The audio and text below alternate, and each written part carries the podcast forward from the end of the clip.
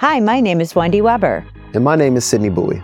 Welcome to Nobody Chooses Homelessness, a podcast dedicated to changing the cultural narratives about homelessness and shedding light on how we can mobilize to be part of the solution. In this podcast, we'll talk to everyday people, experts, entrepreneurs, and activists who are helping their unhoused neighbors find their way home again. We work for City Relief, a nonprofit organization dedicated to serving people facing extreme poverty and homelessness. City Relief shows up weekly as a mobile outreach offering people free meals, supplies, and connection to resources for housing, employment, and health care. More importantly, we offer people friendship, community, and belonging. We both have years of experience working systemically and on the ground to end homelessness. We believe that in order to end homelessness, it's going to take a holistic approach with people from all walks of life helping their neighbors in need. It is our pleasure to introduce you to Susan Greenfield, a brilliant editor who has dedicated her life to bringing the unheard voices of the homeless community to light. Her latest book, Sacred Shelter, is an eye opening look at the lives of 13 formerly unhoused people in New York who have graduated from an interfaith life skills program for homeless individuals. Through frank and honest interviews, these individuals share their experiences with homelessness and the healing they have found through community and faith. Greenfield's work highlights the resilience and strength of these remarkable individuals who are often overlooked in our society. She is joined by Dennis Barton, who was profiled in the book. Dennis has turned his life around and dedicated his time to helping others. Dennis's story is truly inspiring. As a young man, he faced years of addiction, incarceration, and homelessness. However, with the help of the Educational Opportunity Program, he was able to get back on his feet. Today, Barton is an ordained deacon and an active member of the Interfaith Assembly on Homelessness and Housing Speakers Bureau. He is also a workshop facilitator at Planned Parenthood of New York City. His story is a testament to the power of second chances and the importance of community support. We are excited to dive into a conversation with Susan and Dennis and learn more about their extraordinary work. Well, hello, Susan and Dennis. Thank you so much for joining us. We're so glad to have you here. Thank you for having us here. Absolutely.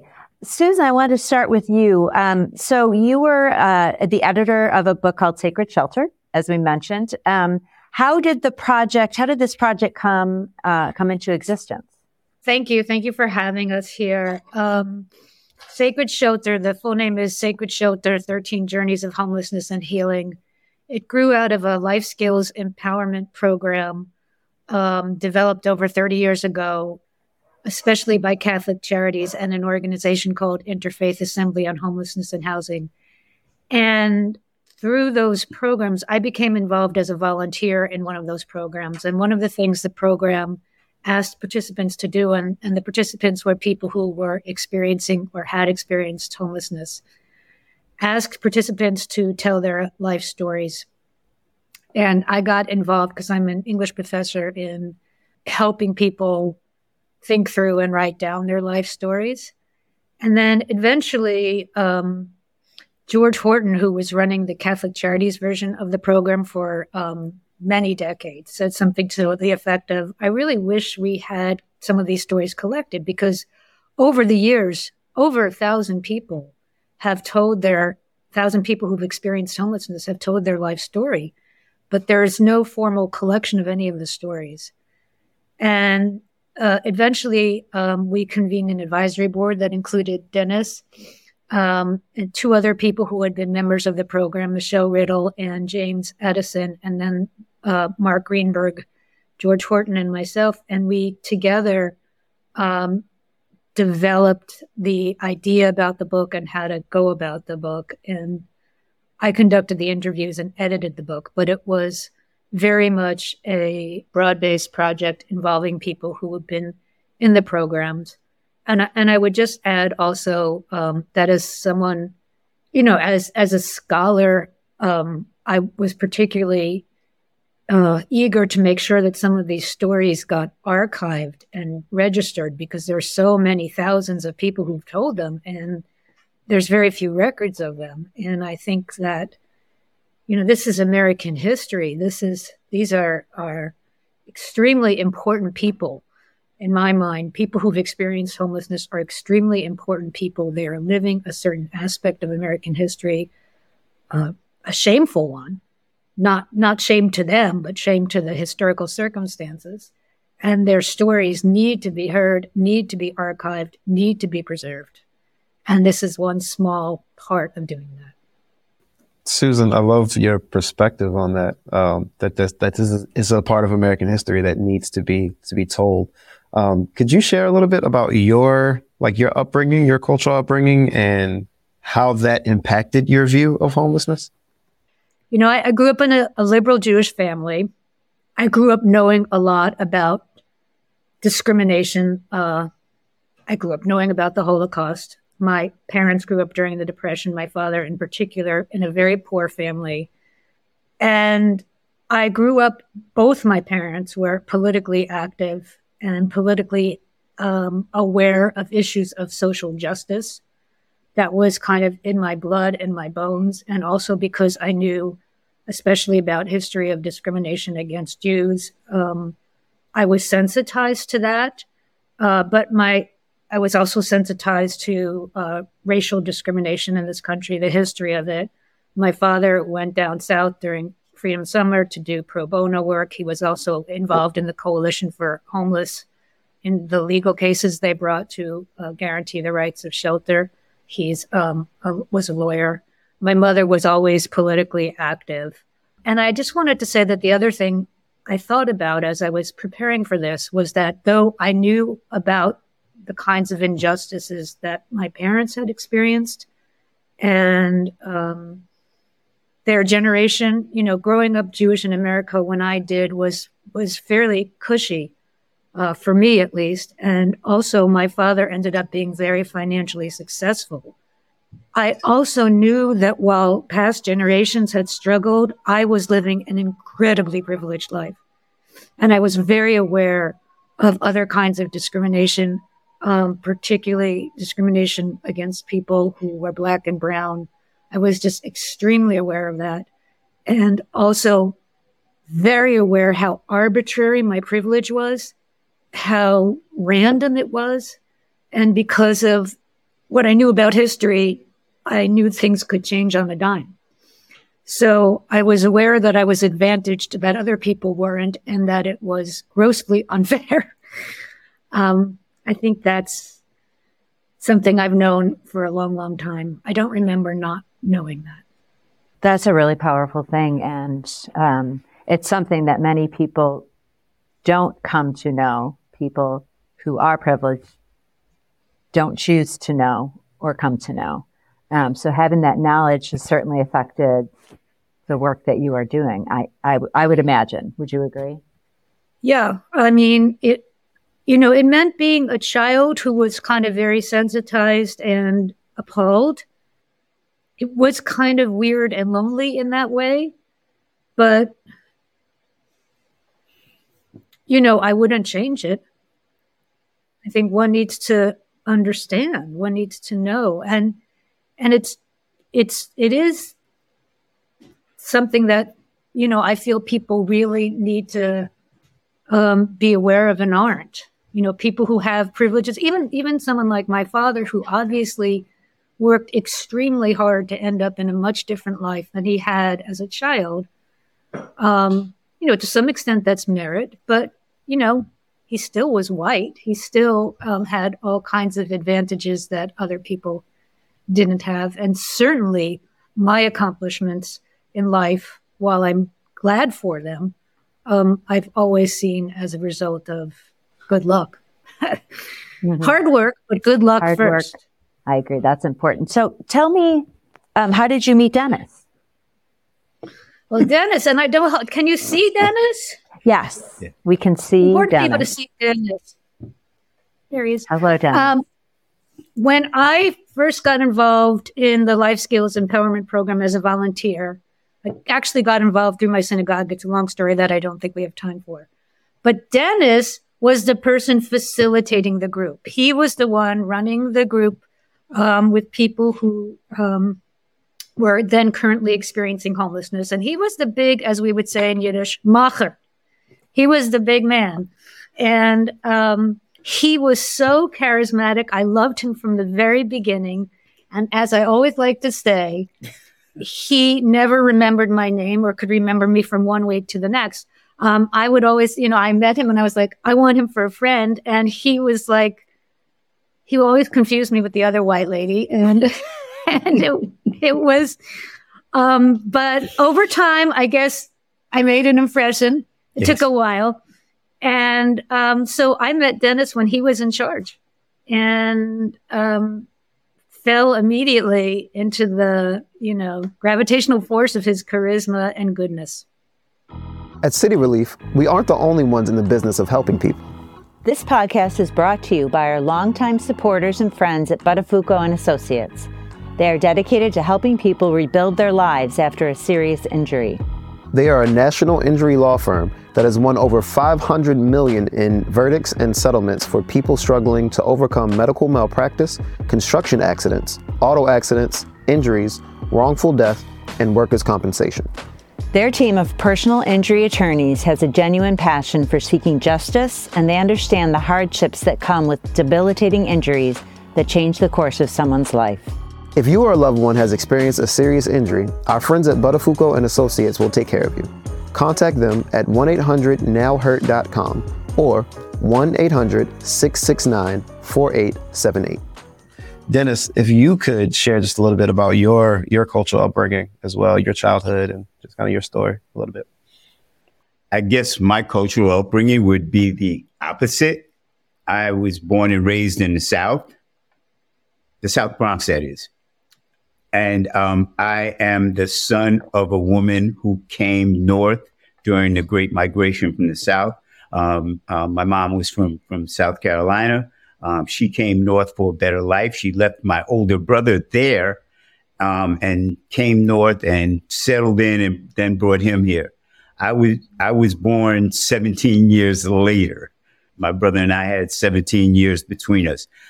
And so therefore, you know, I pretty much was an only child because my brother had probably moved, you know, he moved out, but he would always come home. He was the man in the family, you know. My father, if he walked through his door right now, I wouldn't know him and that's just the way that was. I'm the grandson of, of sharecroppers from South Carolina. Um, I grew up, my mom stressed education. There wasn't, there wasn't a time I can remember that my mother didn't stress education. The first thing I read, I learned to read was the Lord's Prayer from the big Bible that sat on our dresser. Um, my brother had left his old high school history book. That was the next thing that I started working through. My mother would send me to school. She made sure I went to school every day. So when Susan talks about privilege, you know, I did experience some privilege, educational privilege.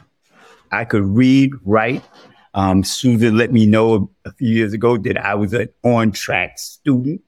Well, he know? was actually, he showed me his fifth grade um, class picture, and you could tell from, because I had also gone to New York City Public School, you could tell from the number that he was in the top class. He was in the, you know, they ranked the classes, and Dennis was in the gifted and talented class. And, and yeah, and so that I didn't ed- know that. That's that, that, that always amazes me. Like um, that edu- as, as I think about it now, that educational privilege served me you know, I've done time. You know, I've been in, in, in incarcerated. I've been, uh, um, I've had state sentences, you know, and while I was in prison, you know, um, I had guys coming to me asking me, can you help me write a letter home? That's where that educational privilege comes in. That has served me well. It has served me um, in the sense that when I, I am also a a person who went through the life skills program, right, at Catholic Charities, and then was tapped, you know, was asked by the the uh, by George Horton and Mark Greenberg to actually facilitate a program at Susan Synagogue, you know, and I think that was because they saw that in me. I I I was homeless for 14 years, physically homeless for 14 years. I was a drug addict for 30 years over 30 years. Um, and by the grace of God and, and, and the help of others and the help of people like Susan and George and Mark and, and so many others. I sit before you today, you know, an, another person, a different person than I was back then. Um, as I opened up, I have three daughters, five granddaughters, and two great granddaughters, and they all call me at some time or another. You know, um, today I, I, I actually work for Planned Parenthood of Greater New York. I work in the education department. Um, I do workshops for parents on parent-child communication. So I had the privilege of reading your story. It's one of the stories in the book Sacred Shelter that Susan edited. Um, fascinating. Um, what a what an amazing story. I'm sure we'll have the link in the bio of this episode so people can take a look at that. But um, between the uh, between the childhood and starting to experience homelessness, what what kind of led to that experience of homelessness for you?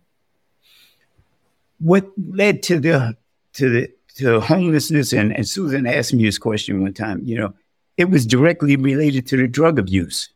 I grew up, I grew up in the 60s, you know. I'm one of them people that still remembers a draft card.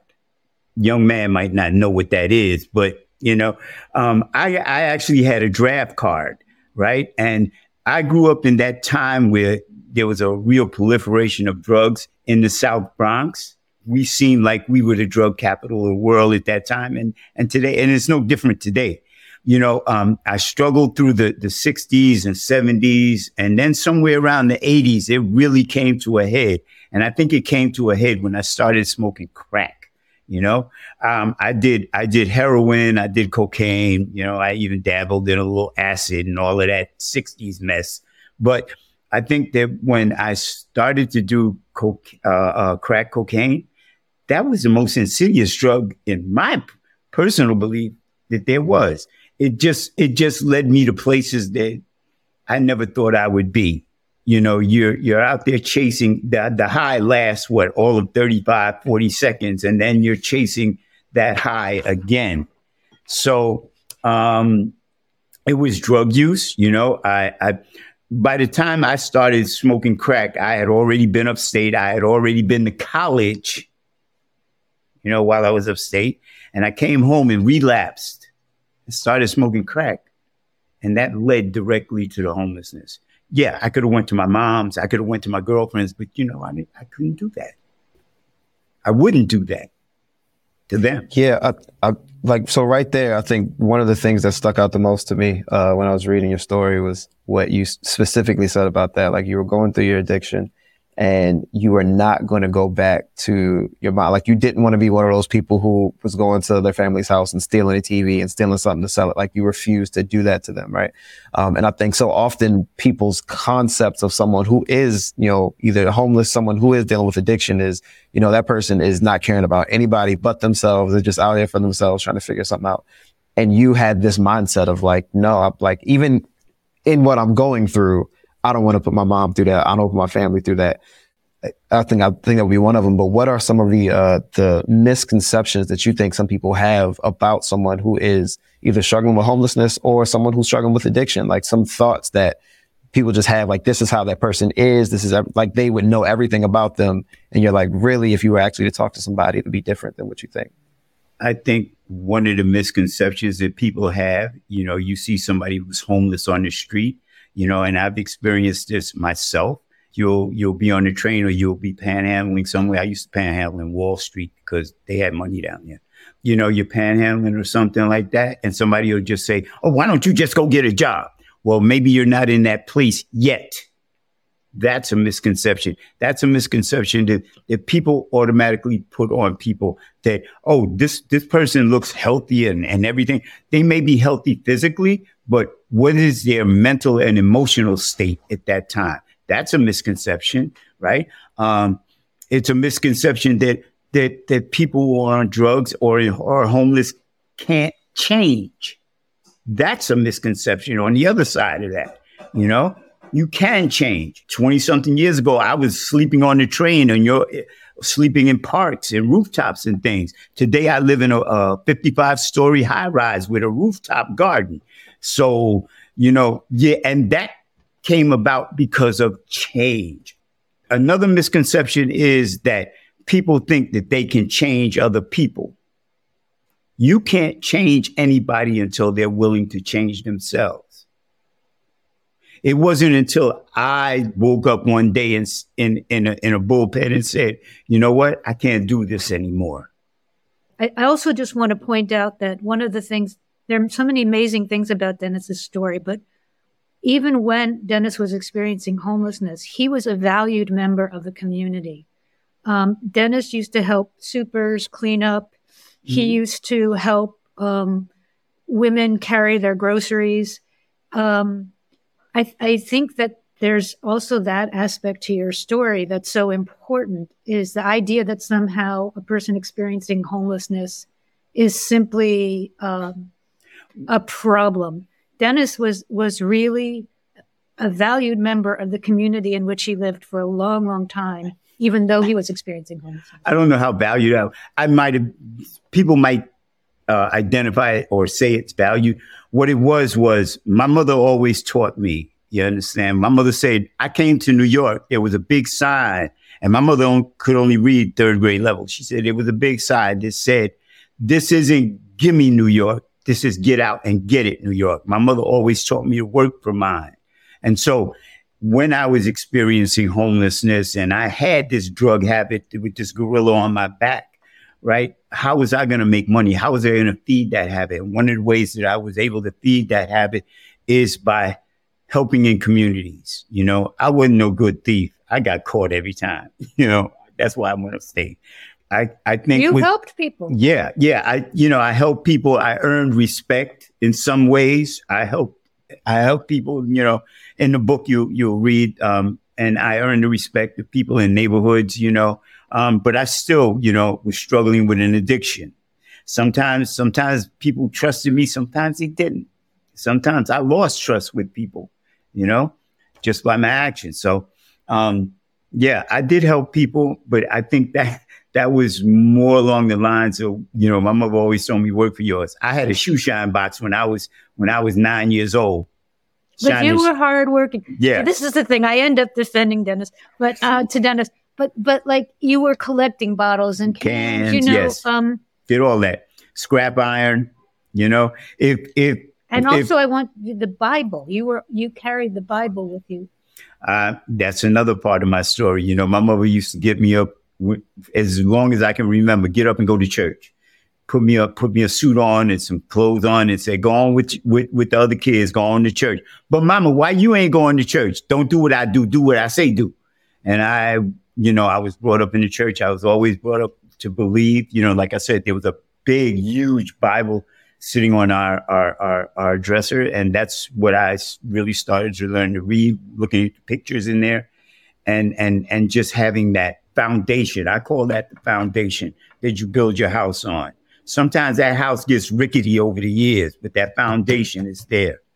When I went upstate, when I went upstate the first time, you know, I tried to pray my way out of jail, but then somebody said, You're not going to pray your way out of jail. You're going to have to change your actions. Yeah, I find it interesting that um, Susan, what she's saying are also things that people have misconceptions about, right? That um, someone experiencing homelessness, they couldn't be a person of faith. They couldn't be someone who respects their mother. They couldn't be someone who works hard, right? And so I, it is important and, and fascinating and, and important not just to read your story, Dennis, which I very much enjoyed, but all of those stories and the thousands of other stories because every story is different and unique. Every path to homelessness is different and unique. I want to speak to to the rest of the people in the book. You know, one thing that you'll you'll notice throughout the book, we all have that sense of spirituality. We may not belong to an organized religion, but we have a sense of spirituality. We know that there was somebody besides us helping us to achieve. Um, and and and I give it to all all the people in in this book. I'm just I'm just here to as a representative. I tell people all, you know, when I go out and speak and I share my story, I say, this is my story. Um, other stories are different, but we share some things in common. I guess by sharing my story, you know, others can look and see people they know or people they've seen, what can be for them. And but but I also think like just p- picking up on what Wendy said um, is you know, Dennis talks about crying at night thinking about his children. And that's also really true of everyone in the book. People who experience homelessness love their families, Mhm. love their children. They're, they're human beings who are struggling, but they're human beings and they're not so different. I look at homeless people today, right? I look at people, you know, I was just on a train coming up here and I, I saw home, people who were unhoused. I think the term is nowadays, you know, people who are unhoused. And I look at them and I say, there by the grace of God go I. Even when, you know, I say it too. yeah. There by the grace of God go I. You know, you know, you never know when can it happen. You know, I don't take anything for granted anymore. Sometimes I equate it to, you know, Bible um, scripture. You know, I've been to the I've been to the gates of hell. I've been there.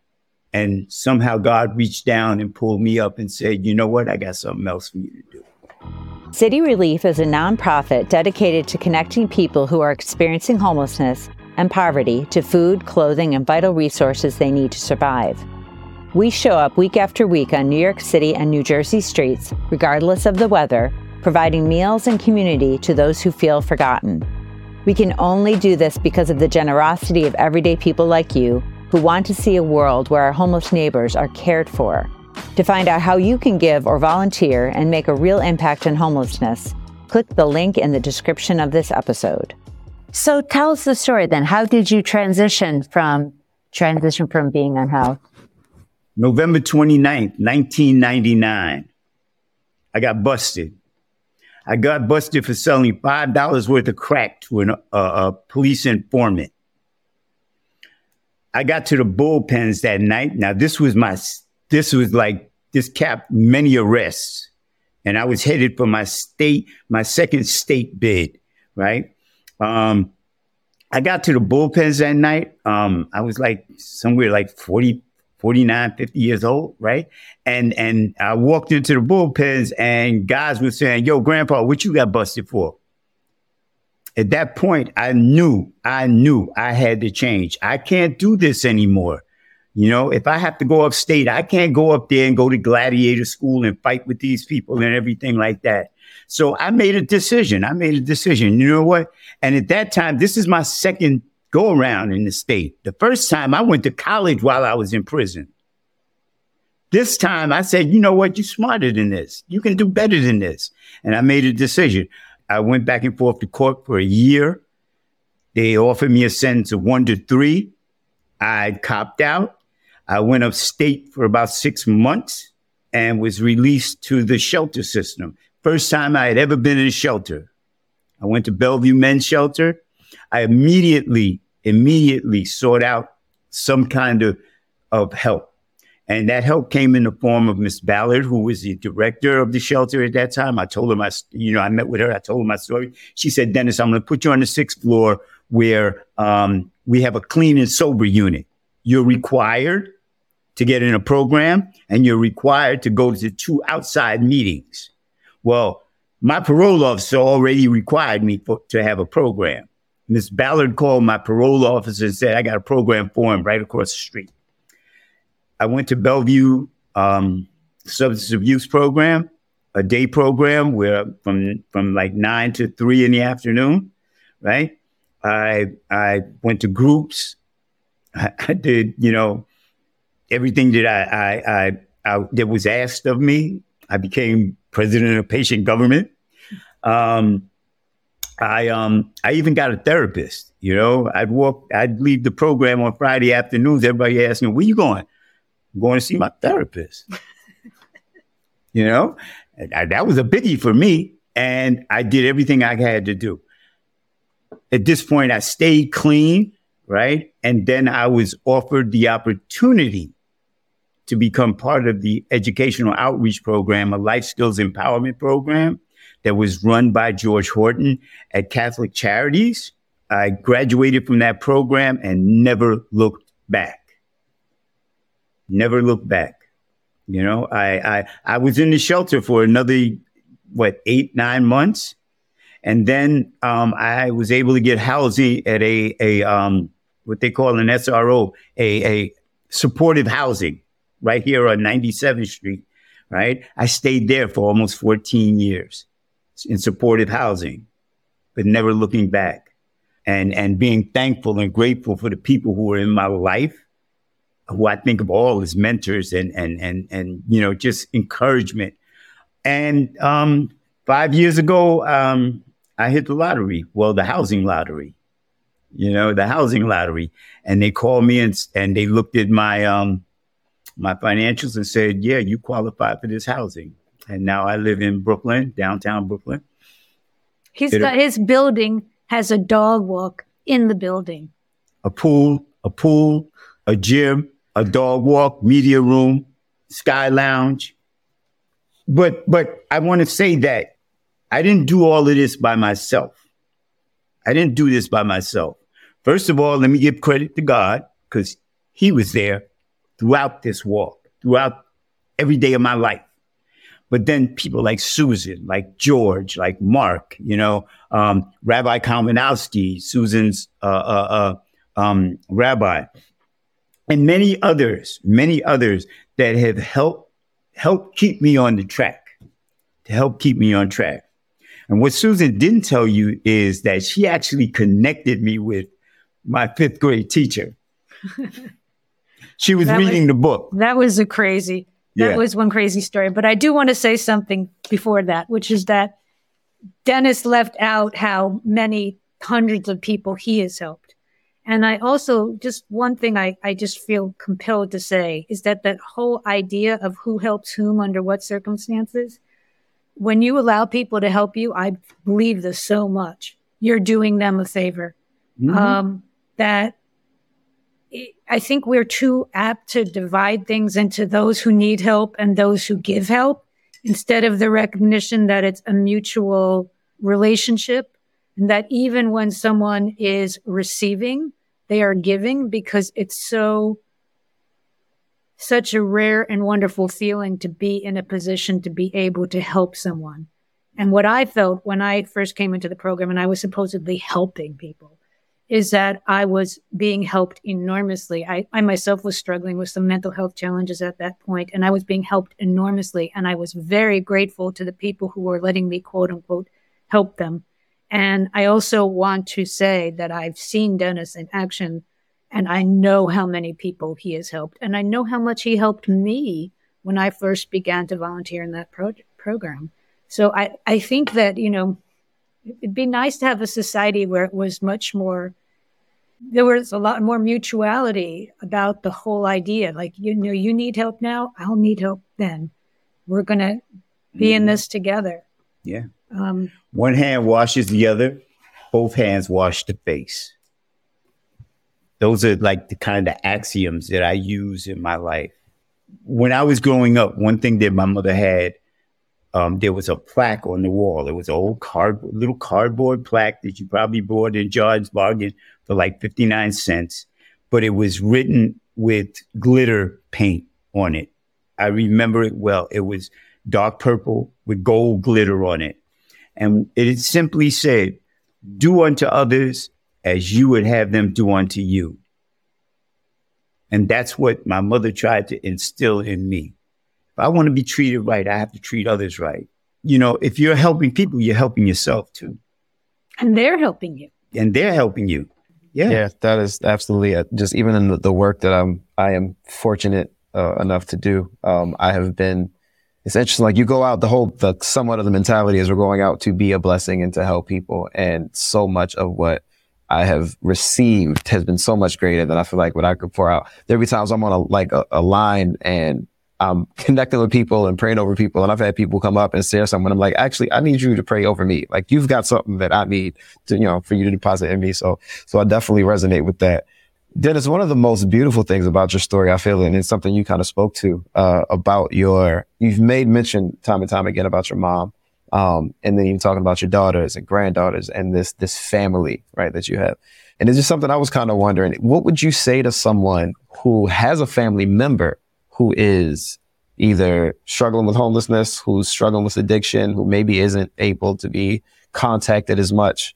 Um, as they would like. You know, they have a family member who's going through that. What would you say to someone who, you know, even just a word of encouragement for them to not give up on that person and, and how they can be in a, a proper mindset to, to continue to think of whoever that person is, that family member they have in their life as someone who is still capable of change. And, you know, what, what would you say to that person?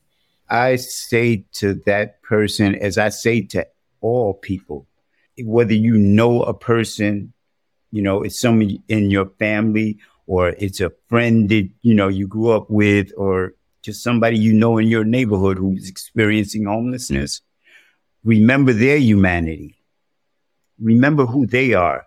They are a child of God or whatever you believe in. They are a human being. You understand? Let me put it this way.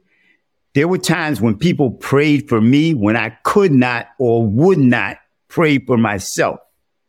I believe in prayer, you know, but I, I also believe that there, there needs to be action. So sometimes if it's a family member, sometimes it may be just, you know, you, you start small, you know, just listening to them, hearing what they're saying. Don't just brush them off. Try to find out what is it that they really need but always, always, and the work that you do, the work that you do meeting people on the streets. You know, I go out and I speak to, I speak at synagogues and churches. I speak to uh, teen groups, high schools all over the tri-state area now, right? And that question always comes up: What do you do when you meet a homeless person or you know a homeless person? Remember their humanity. Let me give you an illustration of that. My youngest daughter, her and her boyfriend were going to the movies one day, but they decided they wanted to have dinner first. So they went and had dinner at this fancy Upper East Side restaurant, right? They couldn't eat their food. So they got us to go plate, right? And they sashayed over to the movie. Um, so they get to the movie and the guy says, no, you can't bring food in here. So my daughter says, well, I'll just take it outside and give it to a homeless guy. She walks outside, sees a guy in, in the doorway and uh, uh, uh, on 86th Street, and she says, "Here, I have some food for you. I know one of the the one of the the, the, the lies in your head is hungry." And the guy looked up at her and said, "No, thank you." My daughter was livid. She got on the phone and called me, knowing I've been homeless. Right? She got on the phone and called me, and she said, "Dad, I just tried to give this man fifty dollars worth of food, and he told me no." I said, "What? Did, now, what did my daughter do wrong there?" What did she take from him? Mm, the, dignity, the dignity of choice, right? She took his humanity. Mm-hmm. You know, here, I'm giving this. I know you're hungry. Where she could have said something like, you know what? I have this extra food, right? Um, maybe you can use it or somebody you know can mm. use it. You can pass it on to somebody. That way, you give, you give that person the chance to do a good deed for another, to do mitzvah, hmm. to do tzedakah. I'm, I'm speaking Hebrew now. We began this by talking about Dennis's family and the connection. And I wondered if you would tell the story about getting in touch with your eldest daughter. Okay, so I had been in Bellevue Shelter for a while. I had just graduated from from um, the Life Skills Empowerment Program, and there's a stipend involved you know, at the end of the program, you know, you get a little stipend. I got my first cell phone. So my mentor, which is part of the, the EOP program, uh, the mentor, there's a mentor component, right? My mentor had, had given me ways to search online for people. I found he, he gave me this this website, anywho.com, right? I went on there and I started making searches. I searched for my, my wife who, you know, my first wife, right? We were separated. And I actually found her in South Carolina. Phone number and everything for free. right? So I call her, right? I say, um, hi, Gwen. How are you? She says, who's this? I say, it's Dennis. She said, oh, I thought you were dead. No, I'm not dead. I said, Gwen, where's Tania? That's my daughter. She said, Oh, she's living down here in South Carolina with me. You know, she moved from New York, so she moved to South Carolina. I said, Can I get her number? Sure. I called my daughter. I called my daughter, right? And I, I said, Tania, I said, it's me, Daddy. She said, Daddy, where you been? Where have you been? I said, I'm okay. I'm in a shelter in New York. And I, you know, we talked and she said, she said, um, Daddy, don't go nowhere. Where's that shelter at? Don't go nowhere. This was the day before Christmas Eve. My daughter packed her three kids and her husband in her car and drove all the way from South Carolina to New York and pulled up to the shelter and called me and said, Daddy, come downstairs. My daughter took me out to dinner at her mother in law's house, spent that time with me, and, and then brought me back to the shelter. I asked my daughter, Why did you do this? And she said, Because I love you. We knew who, we knew where you were. You know, grandma never lied to us about what you were doing, but we love you. And so through that connection, I was able to connect with my other two daughters, one of whom, that youngest daughter, when I was at Catholic Charities, there's a school downstairs, Cathedral High School. My daughter, my own daughter was going to that school. While I was at Catholic Charities, I used to see this, this little girl running around with these big glasses and skinny legs. I said, I know that child from somewhere. Six months after I graduated from the program, I found out that was my daughter in the same building.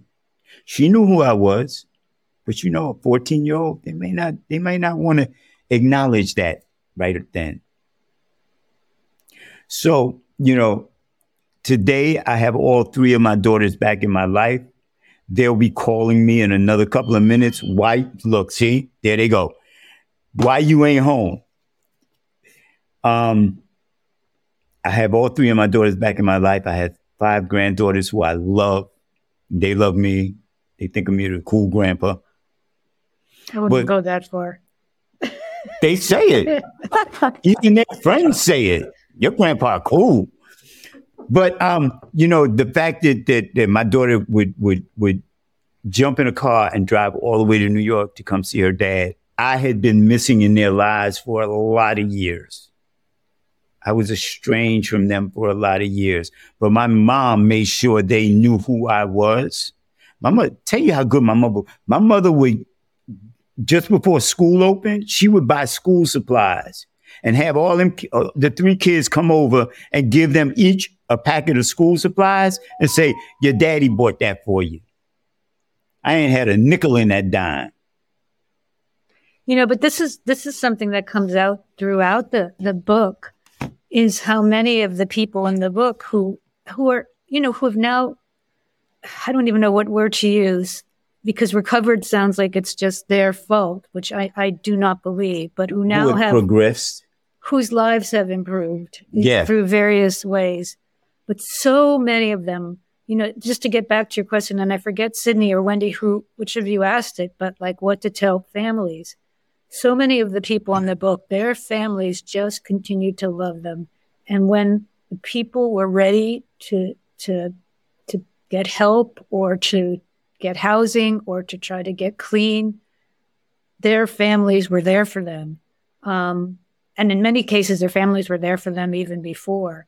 Um, but the whole idea that you just keep loving someone um, because that's the right thing to do and because you love them.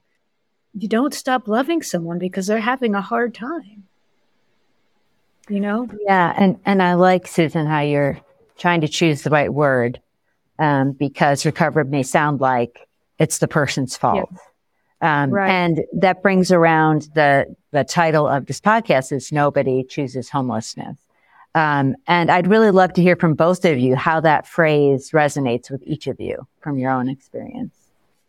You know, I, I teach um, community engaged learning classes at Fordham on the subject of homelessness, and I'm a literature professor, so we also read uh, canonical literature as well as reading the stories of people in the book and other kinds of things. But it's so clear to me, at least, you know, and, and you you folks know this. You don't need me to tell you this, but homelessness is the result of the lack of affordable housing. I mean, you know, that is the primary driver of homelessness. When people think about homelessness as someone's individual fault and individual responsibility instead of the law, instead of thinking of it in terms of the larger systemic pressures that result in certain people making individual decisions that lead to their homelessness. But when people forget the larger systemic situation, it becomes easy to blame someone. Um, and to say, well, no, that person would rather be on the street. And yeah, of course you're going to meet people who will say something to that effect some of the time. But usually it will go something like, I would rather be on the street than in a shelter where I'm going to get knifed or robbed, right? It just seems to me that, you know, and from what I've learned, that the vast majority of people who experience homelessness experience it because of some kind of systemic problem. It's no accident that a huge percentage of people who experiences homelessness are brown and black. You know, if you think so, so some people will say something like, well, you know, people who are homeless, a lot of them are mentally ill and that's why they're homeless and they don't want to do this and they don't want to like go get their psychiatric treatment or, you know, whatever Eric Adams is saying these days or something like that. But the, um, the fact is that if you're a person who has resources and you have mental health challenges, you have all kinds of ways to get services that will, in many cases, prevent you. Doesn't mean there aren't exceptions, but in many cases, prevent you from ending up on the street.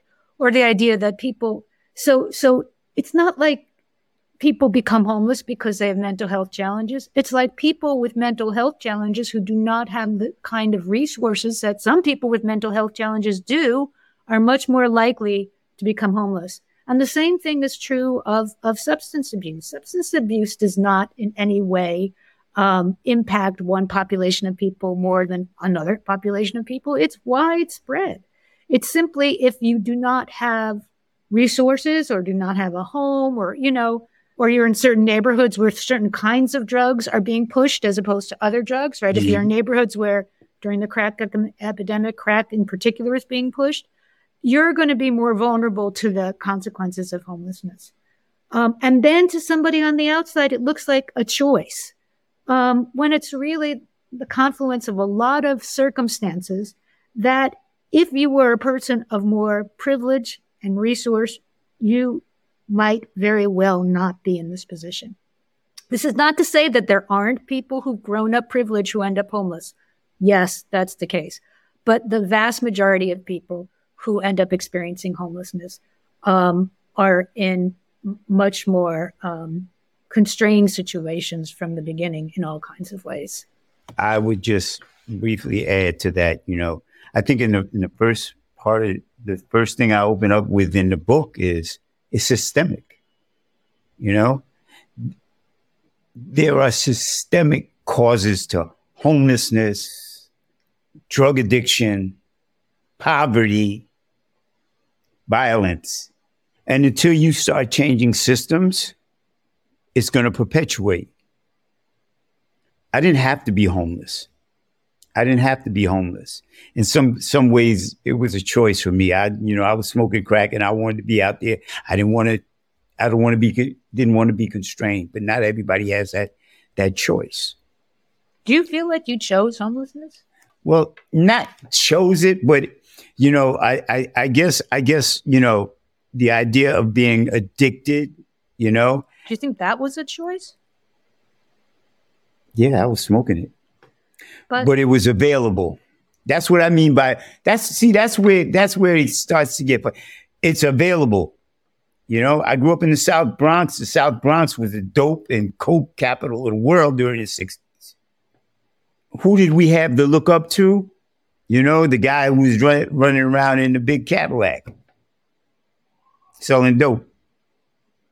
I think it was it was circumstances. I think circumstances, um, environment, but I mean there's systemic things that happen in our community. I'm talking about the the black and brown community. There's systemic things that happen for us that move us toward as people say, being underserved or that move us toward homelessness and um, addictions. When I was growing up, you know, the first thing the cops wanted to do was arrest you and get you fingerprinted. You know why? That's social stratification. You get you got fingerprinted. You now have a record. And when I was coming up, they wasn't so it wasn't like, oh, you still got a record, you got a record, but we're gonna overlook it. No, you had a record. You couldn't get a barber's license. You couldn't get a, a hack license to drive a cab. There were so many doors closed to you just because you had been fingerprinted. So with that thought, right, of understanding so much of this is systemic, right? And there are systematic changes that need to be made for the everyday, just individual person. What is something that you would say is one thing they could do, you know, to impact ending homelessness? Just that every, you know, again, it's, if it's what it looks like to begin to bring change to a system, but what is one thing that person could do to vote? That was going to be my answer too. That's why I looked at Susan you know, Susan knows, Susan knows, vote. I mean, so many young people, it's quite amazing the number of young people, especially, but not only young people who don't believe their vote matters. Um, you want to vote for people who are supportive of public, um, of, of, affordable housing, public housing, or, uh, supportive housing. It's extremely important and also um, for people who do not blame individuals but think about systems. Um, I don't think people are nearly aware enough of how much homelessness is the result of political, um, economic forces that can, at least to some extent, be affected by voting. And then, of course, you can also volunteer and you can volunteer your money if you have it for various organizations like yours and others that um, work to advocate on behalf of people experiencing homelessness, political, particularly, particularly political advocacy, uh, which is what's needed to change things. I mean, Coalition for the Homeless did something amazing many years ago, but it's not enough. But what they did in New York is they made, uh, they created, they they petitioned for a law that is now in effect that every family, every man, every woman, every child is entitled to shelter. It is a right, right? Um, many other states don't have that, and people like the governors of Texas and of Florida are abusing and mocking that when they send um, um, um asylum seekers here to kind of overload the system. But that was a major event and you needed a lot of people coming together to um, change the laws. Well, we still need a lot more change. All my, all three of my granddaughters down in, in Georgia are, are of voting age. They will tell you I hounded them. I hounded them to go vote. You know, as a, as a, uh, uh, a convicted felon, right? Doing state time, you lose your right to vote in New York State. You lose your right to vote. But once you finished your sentence and all parole, you get that right back here in New York. What's the first thing I did when I got my right back? I voted. And I voted in every election since. You know, I don't care if if it's if it's an election for dog catcher, I'm voting. And I encourage everybody I meet, go vote. I can't tell you who to vote for, but go vote. You know, make your voice, you know, in, in our communities. Um, I'm working with a group right now in the South Bronx who is, who are trying to hold a, a voter, um, education forum. And they've asked me to come as a, as a panelist to, to give my experience of being, you know, an ex felon who who has now got his right to vote back. Um, this is this is uh, uh, um, a group that has come together to try because in the Bronx last time last election had the lowest the lowest number of people voting. What we need to do, we need to get people to vote.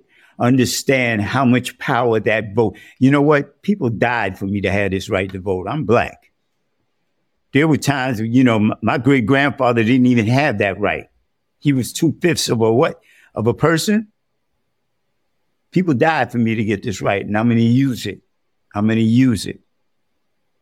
I'm so glad I live in New York State where I was able to get my vote back. Well, that's a great that's a great way to end this episode with those um, those encouraging words from both of you. Um, it's been a delight to talk to you and get to know your faces, Dennis. I loved reading your story, as I said, and I encourage everybody to read Sacred Shelter. Thank you guys both so much for being here. Thank you so much. It was great talking to both of you, and thank you for the work you do, both of you. Yes, thank you. Thank you so much. Hey, you. Yes, you, listener. Have you ever been walking down the street and someone who appeared unhoused approached you and asked for money? Do you ever walk to the train in the morning and see someone holding a sign asking for help? What do you do? Well, don't worry, we are here to help. Click the link in the description of this episode for a quick, easy to use guide packed with helpful tips for how to engage with your neighbors experiencing homelessness.